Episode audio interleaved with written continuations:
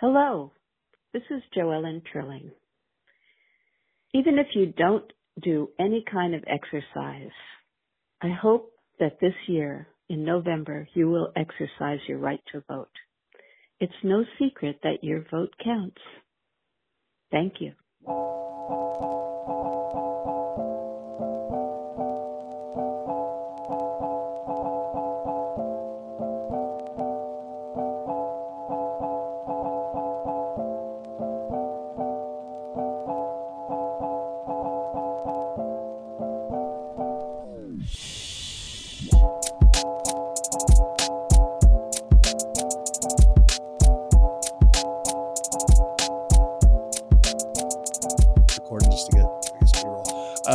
Judgment calls that people ask me to make about like what Byron would think about certain things.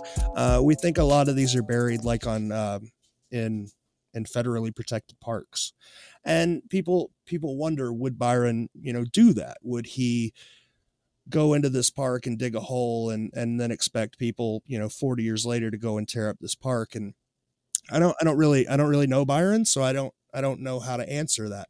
I'm just trying to imagine Byron digging. Yeah apparently um apparently on his and sandy's first date they were in uh san francisco and he had to leave the date early so he could bury one of these really? so Wow. yeah so so there's uh we think um this is all sort of speculative but we think there's one in san francisco there's one in houston texas new orleans st augustine florida uh, charleston south carolina roanoke north carolina. Um, there was one in chicago and one in cleveland. Those have both been found. One in milwaukee wisconsin uh, one somewhere in new york and one in montreal. How many have been found? two. Two. One was found in 1984 and one was found in 2004 Wow. yeah yeah it's crazy. So my my thing was like i like i said we nobody there's a couple of people involved in the hunt that got to talk to byron that had sort of a, a friendly relationship with him Mhm. um but other than that we don't know much about the man and we we spend so much time sort of poring over all of his work that I thought it might be a good idea to just talk to someone who was a, a friend of his, you know, so we could get more of an idea of of what Byron was like as a person. Yeah. Well, we were pretty close. We, we we both met our future wives. I think the either the same day or the same week. And uh, I, I was trying to remember where we first met. It, it had to have been at a comic book convention, but I don't know if it was at the 1972 EC convention or if it was at Comic Con. It might have been. It seems more likely that it was Comic Con, but you know, very early on. Uh, so so should we call you Bill or William? Yeah, just Which call me Bill. prefer? Are we going to upset people if we start early like this? No, no, So uh, is it is it live or is it?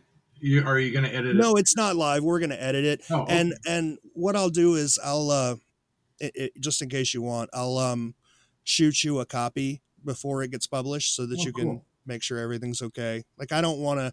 I know another thing that that John Palencar was sort of irritated with is he's done interviews in the past, and especially talking about Byron, he gets kind of choked up, Yeah. and the interviews sort of play into that with drama and make him seem yeah, I, I was pretty much a basket case at uh, Byron's Memorial at Comic Con. Yeah, I heard, I, I read something about that, that, but God, if I could find those recordings, Yeah. those, those, that would be amazing to see. Have you talked to Sandy? I have not. Sandy has asked, um, I've, I've sent a couple of emails back Mm-hmm. and forth, but for the most part, I think Sandy and the kids, uh, we sort of show them the respect of, you know, sort of leaving them alone. Yeah. Um, the treasure hunting community gets a little crazy, like I said, with people showing up at John's house and just Mm-hmm. Yeah. calling him out of the blue. Oh, we 100% don't want that to happen to Sandy. right. Um, I mean, Ben, Ben was on the podcast and then people started, you know, blowing up his email. Can't really find his phone numbers, luckily. Um, and in fact, if that ever happens, if people start just shooting you emails about the treasure hunt, forward them to me and I'll take care of it, or just tell them, you know, have you know, know tell anything 'em about it. I, I know nothing about it. All right, so let me do a little intro here. Uh, a second.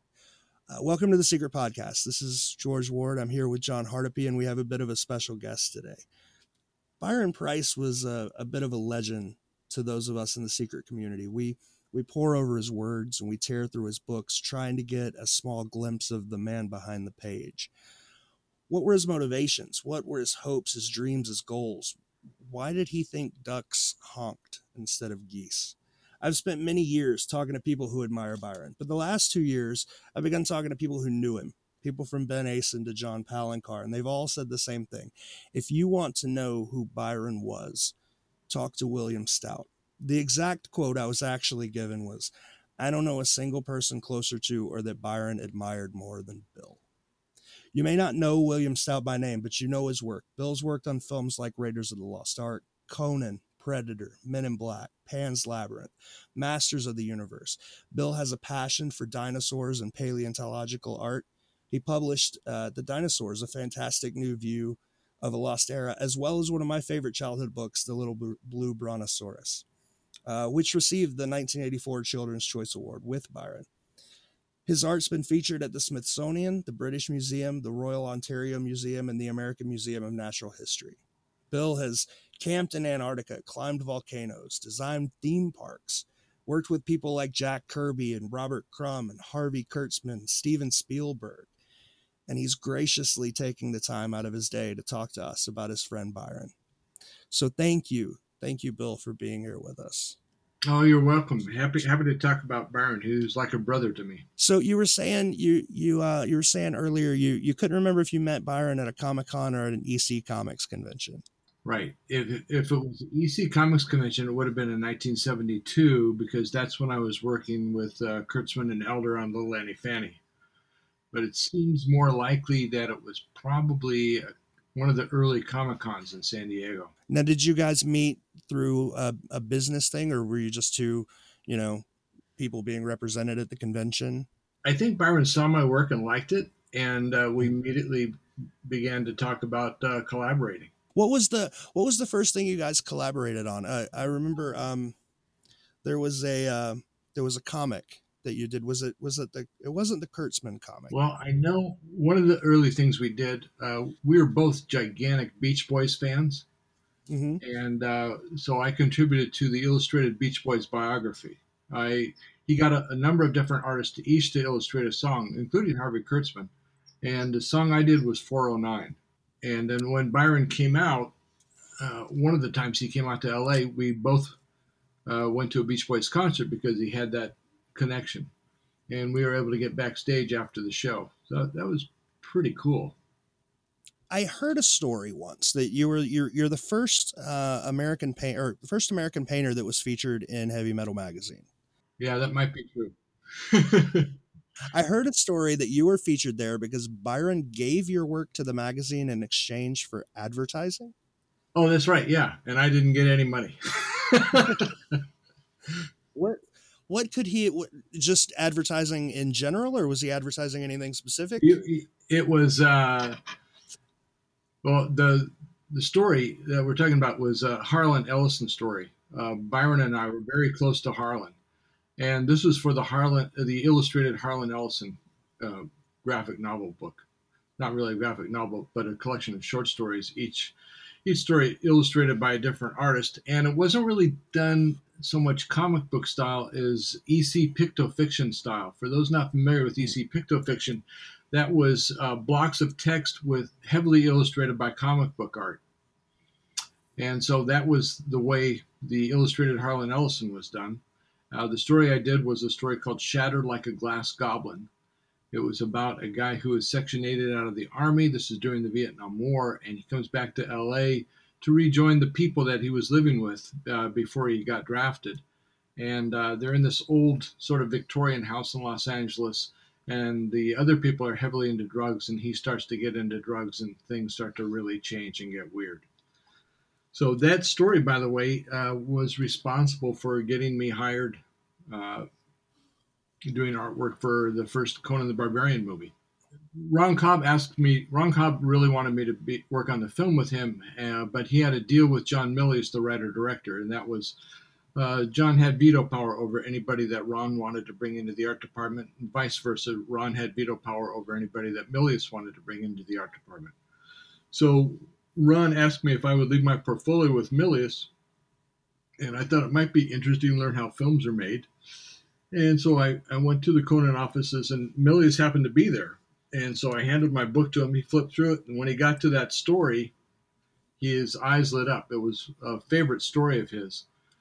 Uh, he remembered reading it in heavy metal. And then he handed me back my book, and John's a sort of bigger than life character. And as he got to the doorway over his shoulder, he barked, Hire him. so I, I went in to see uh, Buzz Feitshans, the line producer. He told me what I would be making on Conan, and I nearly fell off the chair laughing because it was about 10% of what I was making in advertising at the time.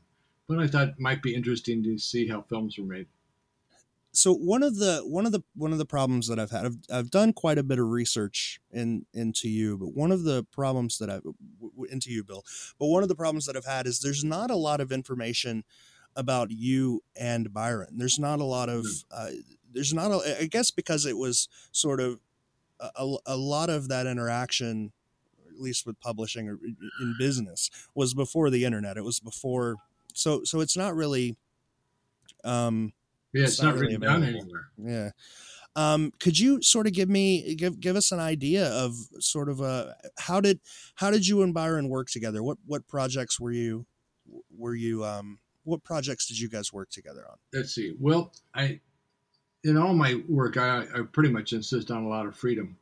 And, and Byron was willing to give me that. One of the things that I really admired about Byron, he was constantly pushing the envelope and and uh, testing or just trying to do different things with uh, the medium of comics.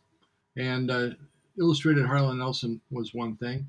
Uh, he did s- some uh, educational autobiographies for kids, like he did. He got Harvey Kurtzman to write uh, an autobiography for kids. Uh, he, let's see, we did the uh, Ray Bradbury's Dinosaur Tales together. I did the cover and I illustrated Sound of Thunder, and then he got different artists, including Overton Lloyd and Jim Steranko, to illustrate the other stories and Moebius. And let's see, he was, well, he was always trying to do different things with comics, which I, I just really admired him for that. Because some stuff, some stuff would fail, some stuff wouldn't, some stuff would be highly successful. But the fact that he took that chance, uh, that really impressed me.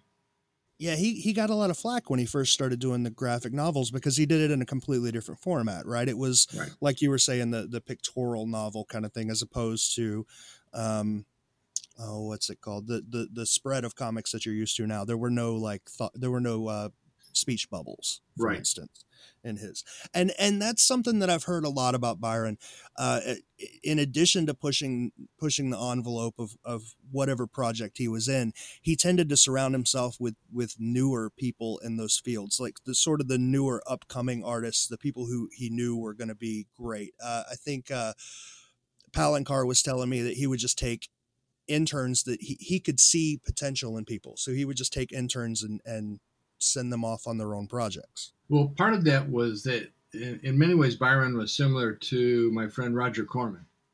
Mm-hmm. Uh, Roger Corman gave lots of young filmmakers their first break, uh, just the way Byron did in comics, and the re- and they both had the same reason: new guys were inexpensive.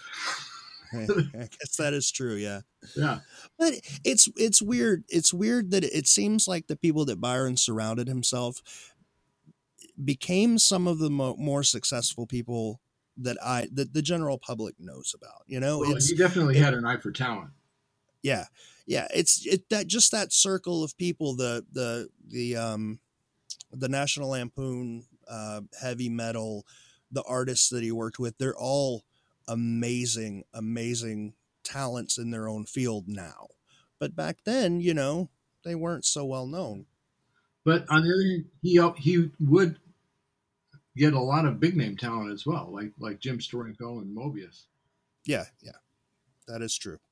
So I'll tell you how the dinosaur book came about.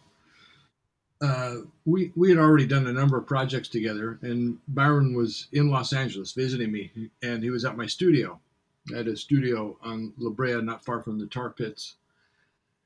And I had done a whole bunch of illustrations for a friend's book. Uh, his friend was Don Glut. Don Glut had written a book called The Dinosaur Dictionary, and there had been so many new dinosaurs found. Uh, Don decided it was time to revise the book, and his goal was to have at least one image per listing. And he asked me if I would do four pictures, and that four turned into 44. And while Byron was visiting, he said, Bill, if you could do your own book on anything, what would you do? Now, I thought he was just being conversational. I didn't realize that was a serious question on his part. And I really didn't have an answer. And he looked and he saw all these dinosaur dictionary pictures laying around my studio. And he said, Oh, would you like to do one on dinosaurs? I said, Sure, yes, that'd be fun. Forgot about it. Two months later, I get a phone call from Byron. Bill, we got our book deal. Bantam Books wants to do your dinosaur book. I suddenly had this gigantic project dropped in my lap. And while I was doing the dinosaur dictionary pictures, I thought, you know, this may be the only image of this creature that the public ever gets to see, so it better be accurate. So I started working from the skeletons and contacting the paleontologists who had actually discovered the animals. And uh, this was before email, so I had to snail mail my sketches back and forth until we were both happy. And I also began studying paleobotany because I, the plants had to be accurate as well. Well, while I was doing the dinosaur book, um, I mean, the, the main impetus for doing that book was not just to do a dinosaur book, but because I was privy to all kinds of knowledge in the field of paleontology that wasn't getting to the public yet. It was just sort of slowly but surely trickling down. I was part of a loose group called the Dinosaur Society of Los Angeles, and if there was a visiting paleontologist in town, that person would end up as our guest speaker. So through all these incredible guest speakers, I was finding out that dinosaurs weren't slow, they weren't stupid, they were fast, they took care of their young, a lot of them had feathers. And I thought this book would be ideal for putting all of this new information about dinosaurs together in one package for the public. And so after we got our book deal, I started to do the illustrations. And as I was doing them, I, I, was concerned that if I did them on all the same style, that the public would be bored and, and perhaps I would be bored in the process. So I started imagining what would it look like if Andrew Wyeth did a dinosaur painting. And so I would do one in the style of Andy Wyeth. Uh, what would it look like if N.C. Wyeth did a dinosaur painting? What would it look like if Moebius did dinosaurs? And so I was experimenting with all these different styles. At that time, I had a reputation in Los Angeles as the guy who could duplicate any style.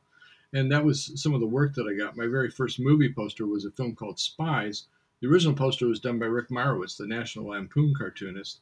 And uh, it starred Elliott Gould, Donald Sutherland, and an actress named Zouzou. Well, he had blown the caricatures of Elliott Gould and Zouzou, and he refused to change them.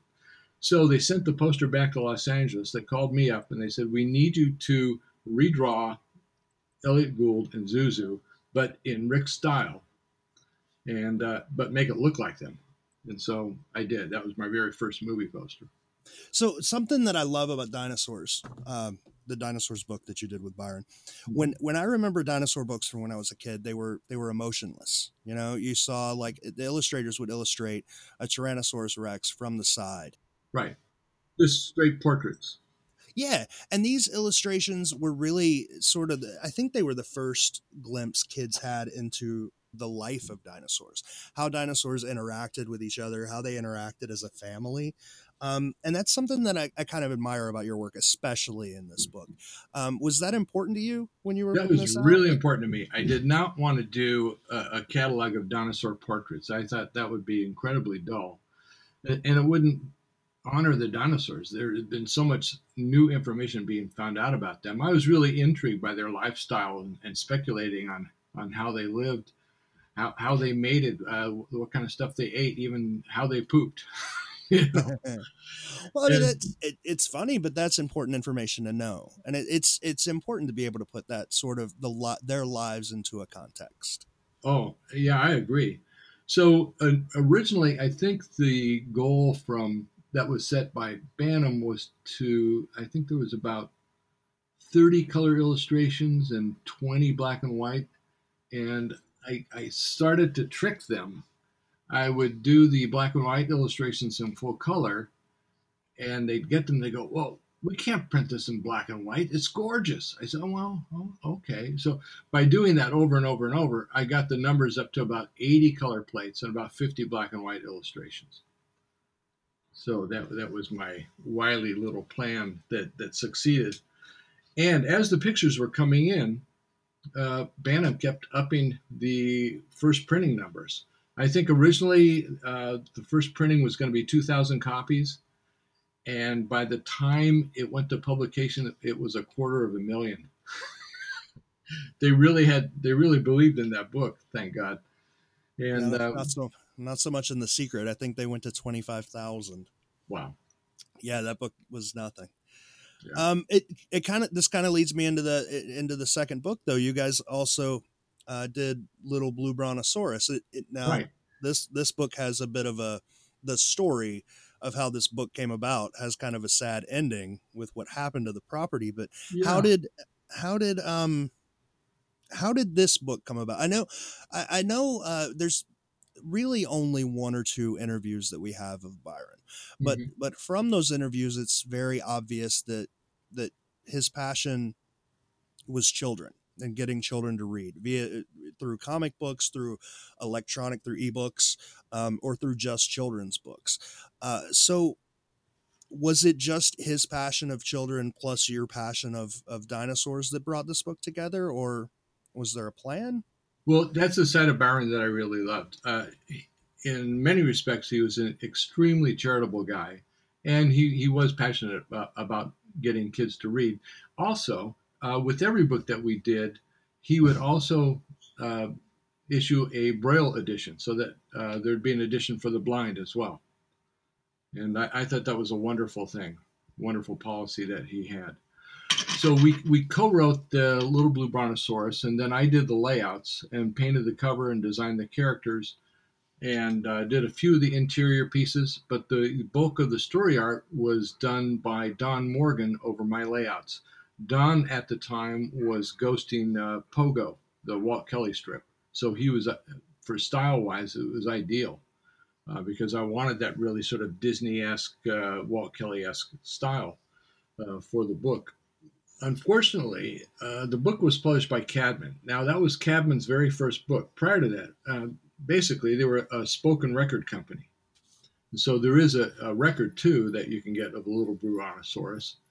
And but because it was their first book, they sort of dropped the ball when it came to distribution and a number of things. Here, here's a book that won the Children's Choice Award for 1984, and I couldn't find it in any bookstores.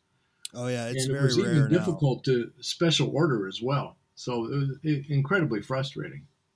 Yeah, I, I'm I'm lucky. I've got a I've got a copy of this signed by Byron, but I also have my copy from when I was a kid.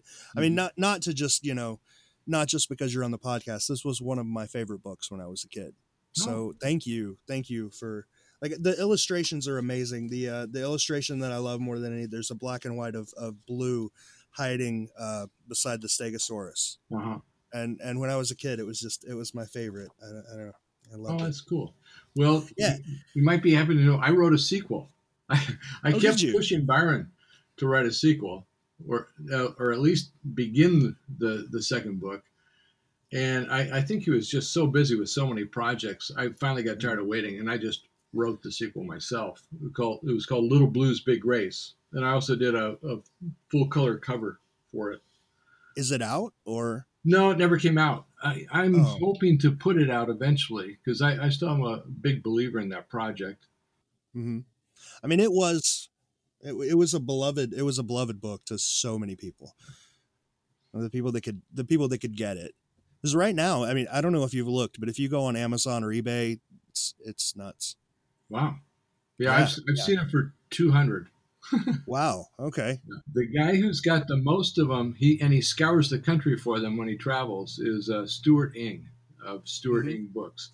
He's usually got about three to six copies in his shop. So this this book ended badly. It was I don't know if you can say this, so I'll say it. The basically the concept and the art was kind of taken from you and yes. used to make um, Land Before Time. That's correct. And, and, to, and, to put salt in the wounds uh, Lucas and Spielberg hired, hired me to do some of the advertising for the Land Before Time. oh, that's horrible. Yeah, I, I hear. I love irony, except when it happens to me. Yeah, I hear that Byron wanted to sue George Yeah. Lucas and Steven Spielberg over this.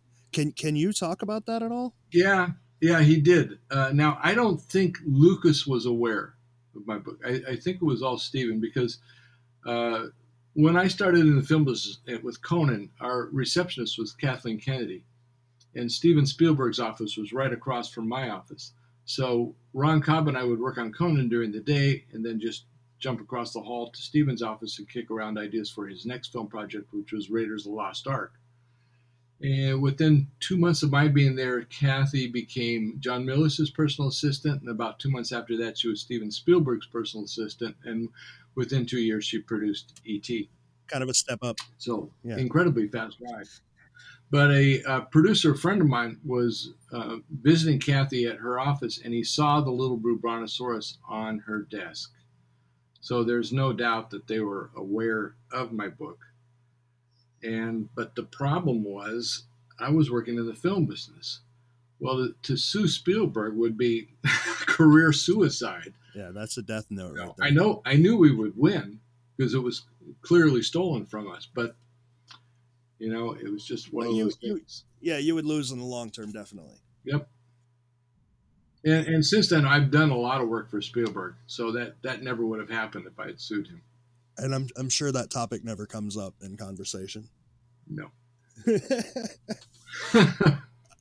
um. So I, I've I've got to ask. Um. What was it? You, you did the storyboards for Raiders of the Lost Ark, right? I did some of them. I, I just did a handful to help Steven out. Uh, I was working on the sequence where Wi- where Indy's fighting the Nazi on the truck, Oh, and it became pretty clear to me I really needed to just focus on Conan. I couldn't do both films at once, and so I recommended a really good friend of mine to take over for me. That was Dave Stevens, the creator of the Rocketeer. Mhm. So Dave ended up uh, doing the storyboards for Raiders Lost Ark, and then I, I gave year, a couple of years later I gave Dave another great job. John Landis called me up. He wanted me to storyboard Michael Jackson's Thriller, and I was just boy up to my ears in work. There's no way I could squeeze that in. So again, I recommended Dave, and, and Dave storyboarded a Thriller for John Landis, and then Michael Jackson really fell in love with Dave's art, and so Michael started to hire Dave for a lot of other projects as well. so you're um just completely out of left field here. Your your relationship with Byron, um, you guys were very close. You you've described yourself as brothers. We were really close, and it was a really rocky relationship. I got to tell you. I've heard that from a lot of people who work with Byron. On the business side, it gets a little rocky, but Yeah. it seems like he knew how to keep his professional life separate from his business life. yeah. Oh, yeah. The personally, we were best of friends, Yeah. but business wise, I would have huge blow up fights with the guy. Because I mean, typically, here's the way he, you know, Byron didn't want to pay hardly anything to any of the artists. I mean, I, that's that's no secret. He was very tight with the dollar. Uh, but the way he would get people to work for him, he would offer you a dream project that you would go, "Oh my God, I would I would almost do that for free." Well, if you're working for Byron, you almost did do it for free. But uh, you know, that was it was it was always this incredible enticement. Uh, I remember, you know, both Byron and I were huge fans of Moebius, and I was really pleased and surprised to learn that Byron was doing an Art of Moebius book. And he sent me a copy of the limited edition after it was published. And I went through it and I immediately saw that entire signature, I think it was 16 pages, were missing from the book. That, you know, they were in the softcover edition, the regular edition, but not in the hardcover limited edition. I called him up and I said, Byron, you just gave new meaning to the word limited. And, and Byron said, I, I know. He said, I, I just thank God it wasn't one of your books. I would have torn him a new one, but Moebius is a much kinder, gentler person than I am. So so yeah, I've I've heard this about, but like this is it, you're right. It's not a secret that Byron was a, a little bit stingy when it came to money. Um, Yeah. and and it's also not a secret that he gave people their dream their dream Yeah. jobs. Um, what? Boy, and that dinosaur book that really launched me in the world of paleontology. You know, I'll be forever grateful for that. It really put me on the map as one of the leading paleo artists. And and while I was in the middle of doing the book, of course, the deadline was looming, and eventually I didn't have time to ape other people's styles. And so I just started producing, producing, producing. And out of that came my own style because previous to that dinosaur book, I really didn't have my own style. I, I would just, I would uh, just adapt. If I choose a style that I thought was best solve the problem that was presented to me. But uh, so I was really happy to see that my own style emerged out of that intense amount of work. Yeah, yeah, yeah. If you were to show me the dinosaur book and then show me the the cover of Coven 13 and say this is the same artist, I would I would call you a liar. Yeah. That's it, it's just two yeah. completely different. Right. And even in Coven 13 when I was doing the black and white interiors, I was working in different styles. I did one that was like a Brad Holland style picture and you know, there's there was actually the I was the first to illustrate a Harlan Ellison story called Rock God and I I had I don't know if I had just worked with Jack Kirby or just was really into Jack's work, but I, I did a sort of a Kirby esque illustration for that. What are do you have a, a favorite a, a, favorite story of Byron personally? I, I know um, you guys got together quite a bit. I, I read that like every after every Comic Con he would buy you dinner and Hmm. Um, do you do you have a favorite story of a time you guys were together? Boy, well, it, it's not a very interesting story, but it, it, I think it was the last time, or at least one of the last times that we were together. Uh, they always Byron and Sandy all stayed at the uh, oh gosh the hotel with the polo lounge was at the Beverly Hills Hotel or the Bel Air anyway, it was you know a very luxurious hotel. And our one of our last conversations was he he noticed that I had started publishing, and so he just barraged me with all this incredible publishing advice that he had garnered over the years, and that was uh, I, I, was amazed. Was, he was treating me in a different way. You know, our, our sort of brother relationship. Sometimes I was the big brother, sometimes he was the little brother, and sometimes it was vice versa.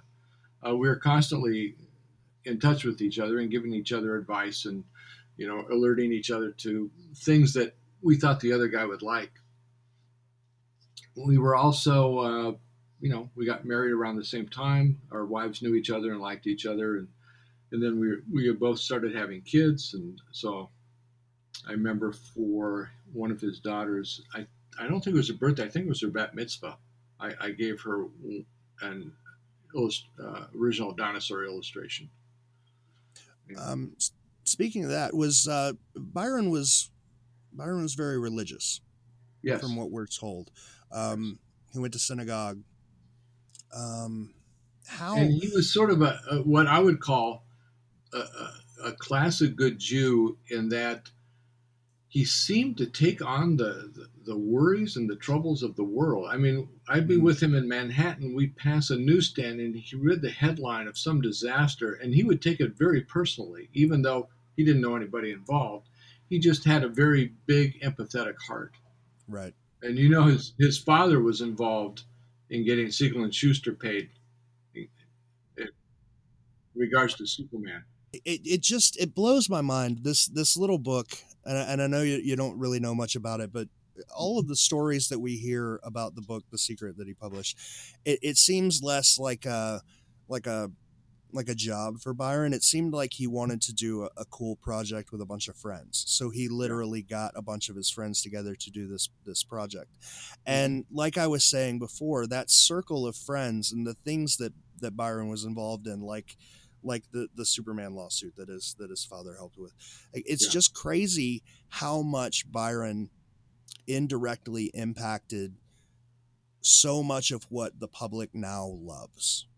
You know, with without without Byron, there's no there's no Eragon books. You know, without mm-hmm. without without Byron, there's no little blue, blue brontosaurus. Without Byron, the, Byron had his hand in so many things without Byron, I wouldn't have a career as a paleo artist. exactly. And and you know, Yeah. that's just. I mean, so many people owe. It seems so many people owe so much to Byron. Mhm. Um. He still owes me though. Oh, okay. he I never got. paid me for he never paid me for my Oz book illustrations.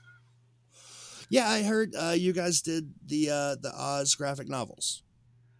Well, actually, they weren't graphic novels. They were brand new Oz novels. They were prose, and uh, they were written by Sherwood Smith, and uh, they were officially sanctioned by the Baum family. Oh wow. So yeah, uh, one of our dinners in Beverly Hills was with uh, the surviving Baum family members. And so uh, the first book we did was going to be called Flying Monkeys of Oz, and then it was discovered that uh, Michael Myers was had a regular routine on Saturday Night Live where he talked about monkeys flying out of his ass. So we couldn't use that title. So they changed it to a title that I thought was even more salacious, which was the Emerald Wand of Oz, which uh, we began to refer to as the Emerald Schwanza of Oz. And it was it was a strange situation because Byron sent me the manuscript. And I read. I'm a huge Oz fan. I have every single Oz first edition in my collection, and I read the novel, and it was just awful. It was it was written by someone who had no idea of what Oz was, had no idea of what the charm of Oz was, or how an Oz book should be written, and I, I was just furious. And I wrote a blistering, I think it was a oh probably about a 12 page letter detailing every atrocity in the novel. And a few months later, he sent me another one. He said, you know, I had it rewritten, and I couldn't believe it. It was like day and night. It was absolutely brilliant, and it was it was so dead on and spot on as an Oz book. I couldn't believe it was by the same person, and I found out later it wasn't by the same person. I don't know who he got to write that first one, but it wasn't Sherwood Smith because I ran into Sherwood Smith. We were both guests at the San Diego Comic Fest, and that's when I found out that uh, she had written the, the book that I ended up illustrating, The Emerald Wand of Oz. And uh, she also wrote the second book, which Trouble Under Oz.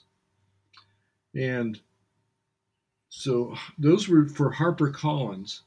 Uh, Harper Collins paid me. They didn't pay me directly, though. They paid the money to Byron. Byron was supposed to pay me. He didn't pay me. He used that money to do something else. And so I never got paid on those books. And, uh, and the third book, I was going to do as a tribute to Byron.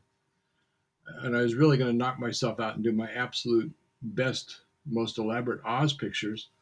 But since I didn't get paid on the second book, I didn't, you know, I couldn't do it. I couldn't do it. And then obviously Harper Collins, in their minds, well, they had paid me, so they weren't going to pay me again. So the third book just sort of dissolved into the vapors. Well, we're uh, Byron and you obviously share a lot of loves. Byron seemed to be passionate about music. Did you share Yeah. the same sort of passions? Oh, I'm I'm I'm nuts about music. I, I wrote uh, a book called Legends of the Blues. It's 100 portraits of my favorite blues musicians born prior to 1930, and then I wrote all the biographies inside the book. Byron and I, as I said, Byron and I were both gigantic Beach Boys fans. Yeah, I actually I actually own that book and the and the Crumb book before it. So it was Oh, a- cool! Yeah, I did all Yeah. the guys that Robert didn't draw, yeah. and before I did the book, I got Robert's blessing on the book because I, I told him I said, if you consider this your turf, I'll drop it like a hot potato. But uh, he got back to me and said, I can't wait to see what you do. I would I would love to just know what it's like to be able to just call Robert Crumb and be like, "Hey, can I do that?" Well, watch the Crumb documentary. That's a really good portrait of Robert. Oh yeah, yeah, I've seen it. I've seen it. It's Yeah. great. Um, do you know do you know anything about Byron's taste in music?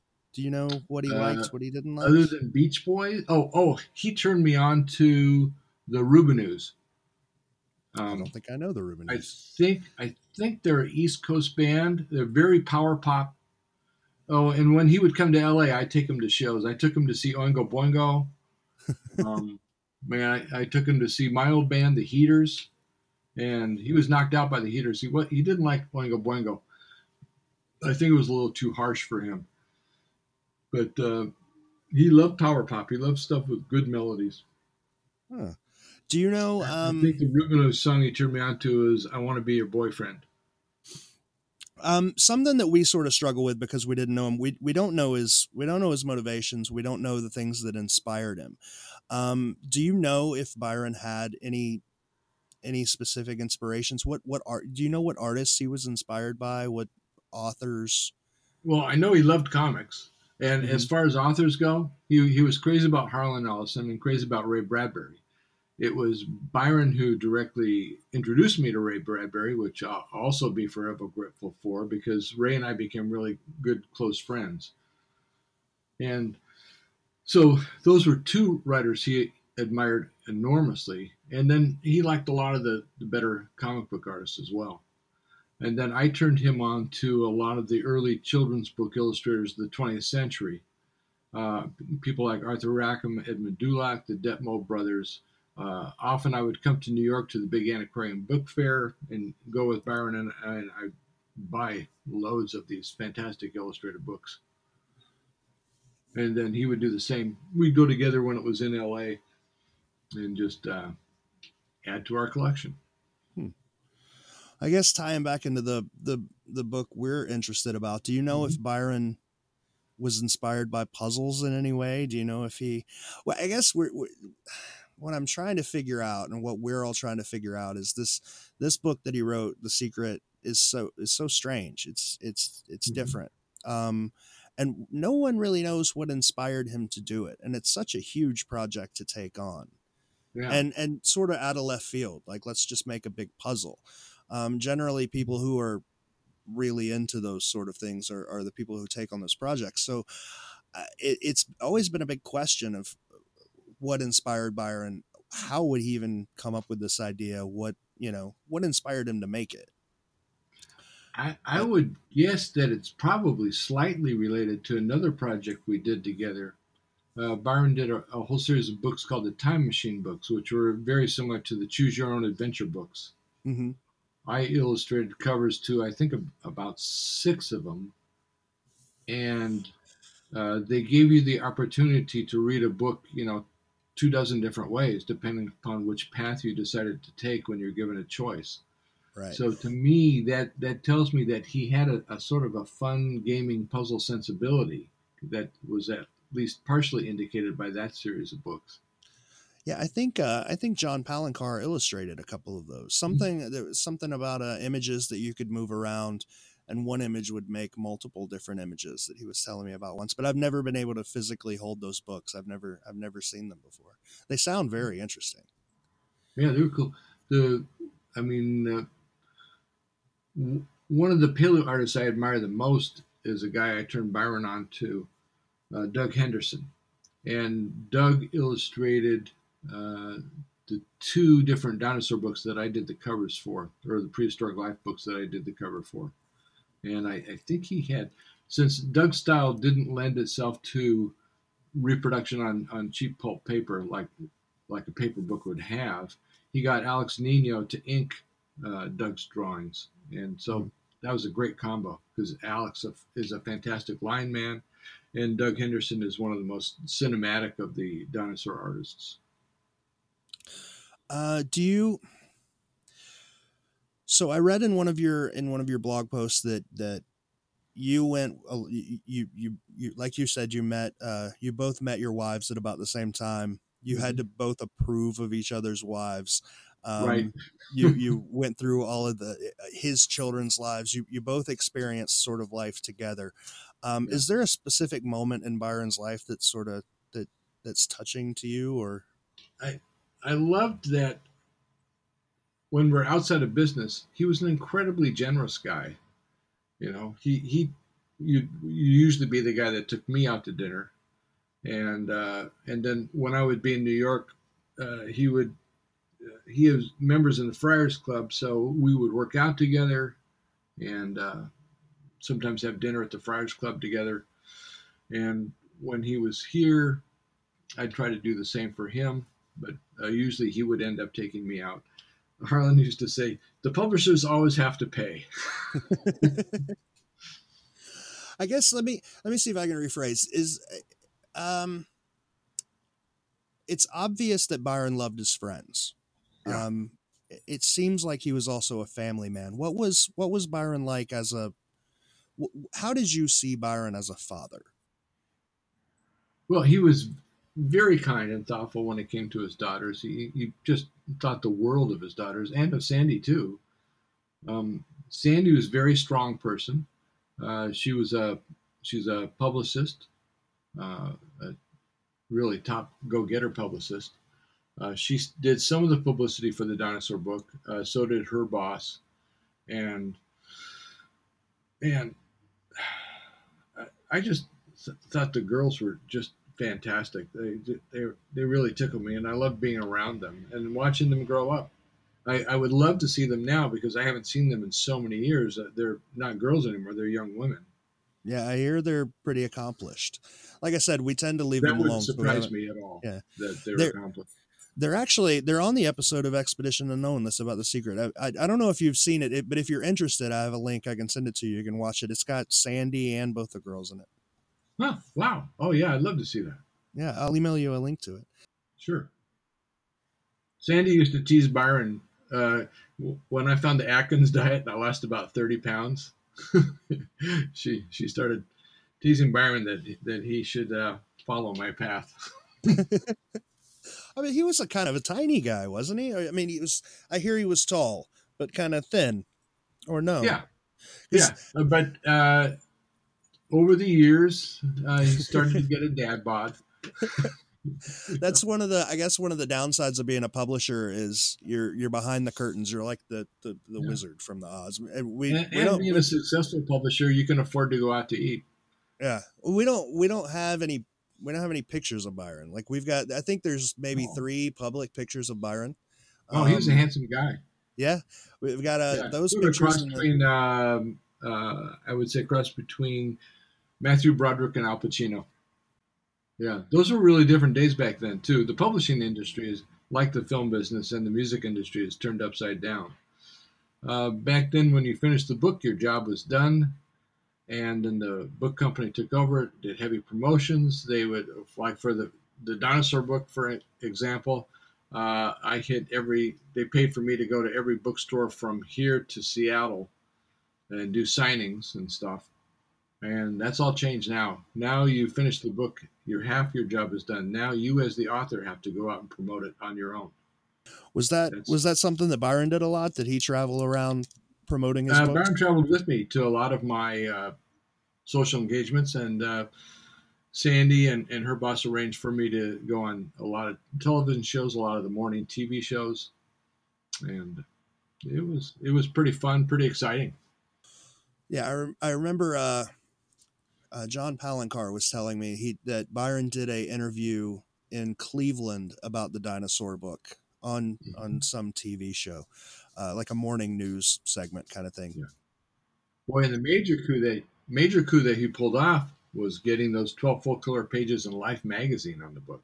Holy cow, that was that was uh, like lightning striking. That was amazing. Well, he wasn't just a publisher; he was a really good writer too.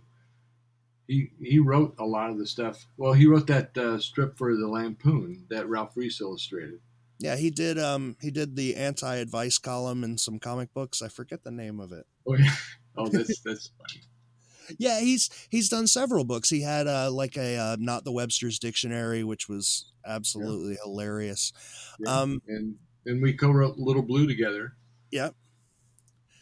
But it, it, that but that doesn't those kind of books it's it's odd except for not not the webster's dictionary. There's a there in, in that book there's an epilogue that's a very long story about um, sort of some things byron loved as a child. It's a story about new york and a story about gershwin and all of these different things. But aside from that and dragon world um, there, there's there's not a whole lot that allows you to take a glimpse at, at Byron the man. You know, there's Byron the the author, the storyteller, uh, but but there's not a lot that allows you to take a glimpse inside of inside of his life. Right. Even though he did do a lot of publicity, but the publicity was never self-serving on his part. It was always in promotion of of someone else, one of his books or someone else. Like, uh, well, like you were just saying, I, I did a lot of the interviews for the the dinosaur book on the West Coast, but he did a lot on the East Coast. And yeah, he made a lot of television appearances, and but it wasn't about him at all. It was always about the the book. Uh, I guess one thing, since you said that, aside from uh, as an aside from the podcast, we are constantly looking for media of Byron. Do you remember any interviews he gave that we could look up? Oh, not specifically, but most okay. of the interviews that the, the two of us did, did were for uh, local morning TV shows. Yeah. And we've uh, tracked a, some of those down and they're all owned by like nbc and cbs and they all charge like $50 a second for the footage. It's crazy. oh my god. You, you people in the film and movie business it's crazy. Yeah.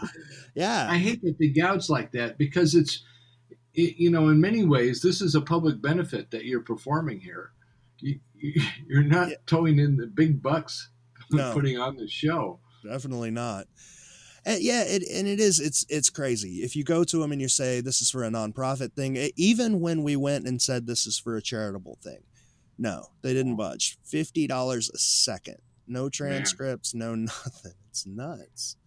Yeah. Um, it's funny when I did the the blues portraits. Originally, I, wanted to do them as trading cards, and I contacted Denis Kitchen, who is my old friend, but also Robert Crumb's agent and he said, Bill, do you notice anything unusual about Robert's choices? I said, Yeah, he did the really ancient guys like Son House.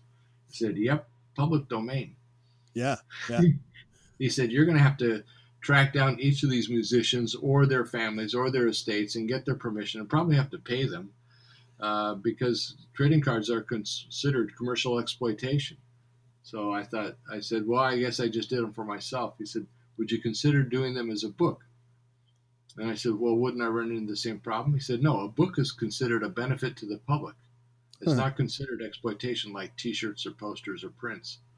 Yeah, I think you were uh, you were saying that in another interview where you were going to put together a collection of your works. I think it was on a Masters of the Universe podcast where you couldn't publish just Masters of the Universe posters, but you were going right. to put them all in a book because that was you were able to do that. Yeah. Yeah, different rules for books, thank God. So Byron met um, Byron met a couple of the hunters, a couple of the people who found, uh, well, the two groups that found um, treasures from the secret. Mm-hmm. One was in Chicago, one was in Cleveland. Byron met uh, with both of them. Uh-huh. And there's a couple of weird things. It, did Byron's mother, was it Byron's mother his secretary? Do you know? I know that's an odd question. Might have been. Yeah. It, it wouldn't surprise me at all. I think uh, Byron's mom yelled at one of them once, and they were always curious if it was actually Byron's mom. Um, but the second the second group that met him in 2004 um, said that he was just a he, he was overjoyed that that his book had sort of carried on this legacy. And now this book this book was published 40 years ago. Wow how how do you think and and it's it's got a cult following our facebook groups mm-hmm. thousands of members the the podcast gets uh, oh god hundreds of uh, listens per episode per day it's a crazy amount of fans of this book how do you think byron would feel about that knowing that this little what seems to be a pet project because it's something he never did again he, he never sort of uh, dipped his feet into the treasure hunting world again how do you think he would feel that this little pet project has gained such a following 40 years later? Oh, I, I think he'd be totally elated. I, I, you know, he loved all the, the projects that he did, whether they were successful or not, uh, because I, I think he he enjoyed the process of creation. He enjoyed the process of working with the writers and the artists, and so each each project he did had a personal meaning for him and so I know with the dinosaur book, we were, we were amazed by the reception that book got. And I think he would have been amazed by the reception of the book that you're talking about as well. I yeah, think he'd be really happy, really pleased. Yeah, it's just it's insane to me that this little book that, like I said, didn't even sell twenty five thousand copies. Uh, it did not make its money back. Has such a following now. You can't you can't buy this book on, you can't buy it online anymore. Wow. Like it's it's it's nuts that this little thing that a group of people did, just a group of friends did, has has developed this sort of legacy. and, And those and I, prizes are still out there yeah, yeah. There, well, at least ten of them are. 40 years. That's Yeah. that's really amazing. Well, we hope. Uh, a lot of things have changed. A lot of parks have changed. There's a lot of maintenance. Um, I think that's that's the one of the big problems within the community that that they don't necessarily understand about Byron is where. So most of these seem to be practically solved. It's just uh, I don't know if you've ever um, I, when you when even if you were if someone were to throw a key in your backyard and tell you exactly where it is in your backyard and tell you to go Mhm. you know dig the key up or whatever um, digging that hole if you're a millimeter off when you're digging the hole you should you're practically a mile away you'll never find it so Yeah. most of these are practically solved they seem to be but um they haven't been found. And a lot of what people have problems with is uh, the parks that they're in are now federally protected or Mm. m- monuments that that are in the puzzles have been removed. And um, people wonder if byron would have had the forethought you know would he have thought 40 years later you know maybe these things aren't maybe these clues aren't going to be around anymore.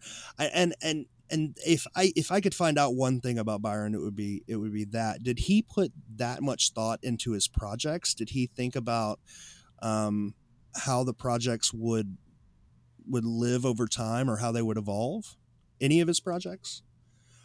Or was he more of a let's do this passion project and put it out and how the audience receives it is how the audience receives it Well, the audience is is always the missing factor in, in any creative project. It's really not complete until it goes out there, and then the it's the audience who decides whether it's a hit or a miss, Mhm. whether it's going to live for a long time or not. And uh, you know that varies with the the size of the audiences for each project as well. But I think he took each project that he did very very seriously. I guess it's just it's one of those things that we'll never know. Like you can't go back in time and and climb into someone's mind and ask their motivations or you know their plan. You can't even go back in time yesterday and have a different lunch. um, I don't I don't know that I have any more specific questions for you. I I, I really just wanted to my my whole goal was to just like I said before, I'm asked to make a lot of judgment calls on the kind of person that Byron was and how he um how he thought. And I I I can't because I didn't know I didn't know Byron. So I just really wanted to to speak to someone that knew him well to sort of find out the kind of person that he was um, when you know when the cameras were off and you know when he Mhm. wasn't in a suit um, Wasn't in a suit. I don't know if I ever saw Byron when he wasn't in a suit. yeah I'm, I'm told he wore a suit to bed um, and he and he, he wore really nice ones too. In fact, when when I was doing the TV shows to promote the dinosaurs, uh, he would take my coat off and hand me his, so I'd look better on camera. that was Oh, and see stories like that to me are priceless because it, it oh yeah, it's it's taken it, it you know it's it it shows what byron was like as a, just a person you know he was Yeah. this this hunt is weird in that people study this specific book and then they it, it- because you have to because the book is so vague you kind of have to learn about the person that made it and what their what they were like what they what inspired them um like I said in the in the intro, why he thought ducks honked. You have to learn those things. So mm. those kind of and and when you do that, you tend to elevate the person maybe higher than you should. You put them on mm-hmm. a slightly higher pedestal than you should. And it's nice to be reminded that Byron was just a, a guy who, you know, Yeah. who screwed up sometimes and had fun with his family and had fun with his friends. it's nice to be reminded of that. Yeah. Yeah, when, whenever I did a project with Byron, I was I was always wary and always waiting for the, the little bit of grit that was going to be, you know, caught within the wheels of the project. There was always some irritant, and that that was that was really a constant. He was funny that way. I I said earlier that to in the intro that people might not know your name, and, and that was for a reason. I I didn't really know your name. Um, oh, I'm the hardest guy in the world to collect because my I tell I tell young artists if you want to be famous, do the same thing over and over and over again for years. Oh no, you're the you're the absolute easiest person to collect, at least for me, because while I didn't know your name, the more I researched, the more I realized I own so much stuff that you've done. My my parents were not ab- not absent by any means, but they were very busy, and I was the mm-hmm. kind. They were the kind of person who were like, you know, sit down in front of the TV, or you know, here's a book, or here's a comic. And the more I researched about you, the more I realized how much of your work shaped my childhood and shaped who I am as a person. And I am I am deeply grateful for some of just you know the work you've done from from the little bit that you've done on uh, Raiders of the Lost Ark to Masters of the Universe. You designed my favorite Skeletor. oh, cool! Thank you. You know that amazingly, that is Frank Langella's favorite role of everything he's done. Really? Yeah. I had I had to watch that movie again today. Like I got so excited about this interview and everybody getting together, so I watched Masters of the Universe again. And he's fantastic in that film but I was thinking like I, the the Little Blue Brontosaurus really was my favorite book, and I really mm-hmm. do have you know, eh, all of these things. Like every time I read more about the things that you've done, it reminded me of something from my childhood, and it wow. it it helped shape who I am. So thank you personally for that. Oh, you're welcome. I, I love hearing that. You know, as artists, we work alone in a room doing what we do, and until we have interaction with uh, the public or the fans or go to conventions and stuff, we really never know if our stuff is touching anybody or reaching them at all. So I, I love getting feedback like that. I, I'm very thankful.